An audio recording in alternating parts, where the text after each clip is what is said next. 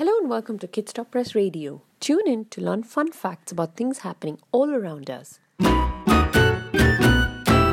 We hope you enjoyed learning about our science question earlier this week. And now that we know all of you are so curious and love wondering about things, here is the answer to a question that we know every one of you is wondering about. We all know there are two things you absolutely hate doing, and something your parents probably make you do several times a month. Can you guess?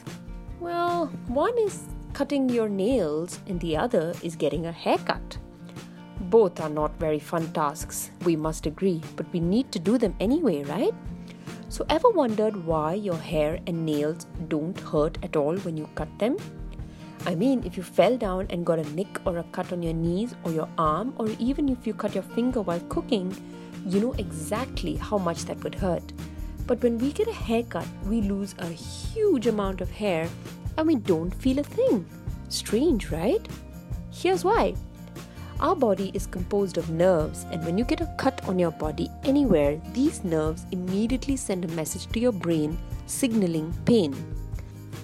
For instance, if you had hot water running and you happened to put your hand right under the tap and felt the hot water, these nerves would immediately send a message to the brain and your hand would jerk away from that because you would have felt something. So why isn't this the same case with hair and nails? After all, they are getting cut. Hair is one of the few parts of the body that doesn't have nerves. So when your hair gets cut, there are no nerves to send a signal to the brain saying activate the idea of pain. Now what about nails? Nails are special parts of the body that are made up of a dead protein called keratin, exactly what our hair is made up of too. So when we clip our nails, we don't feel anything. But the minute the nail cutter reaches the bottom of the nail and clips our skin, we immediately react and howl with pain, right? Here's a fun fact.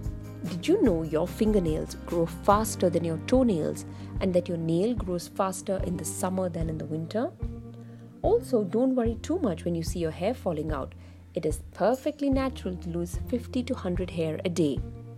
As always, we hope you enjoyed listening to this radio spot, and we hope you will subscribe so you never miss a radio spot from us. Also, if you have a question you would like us to answer, all you need to do is simply leave it in the comments below and we'll address it the next time around.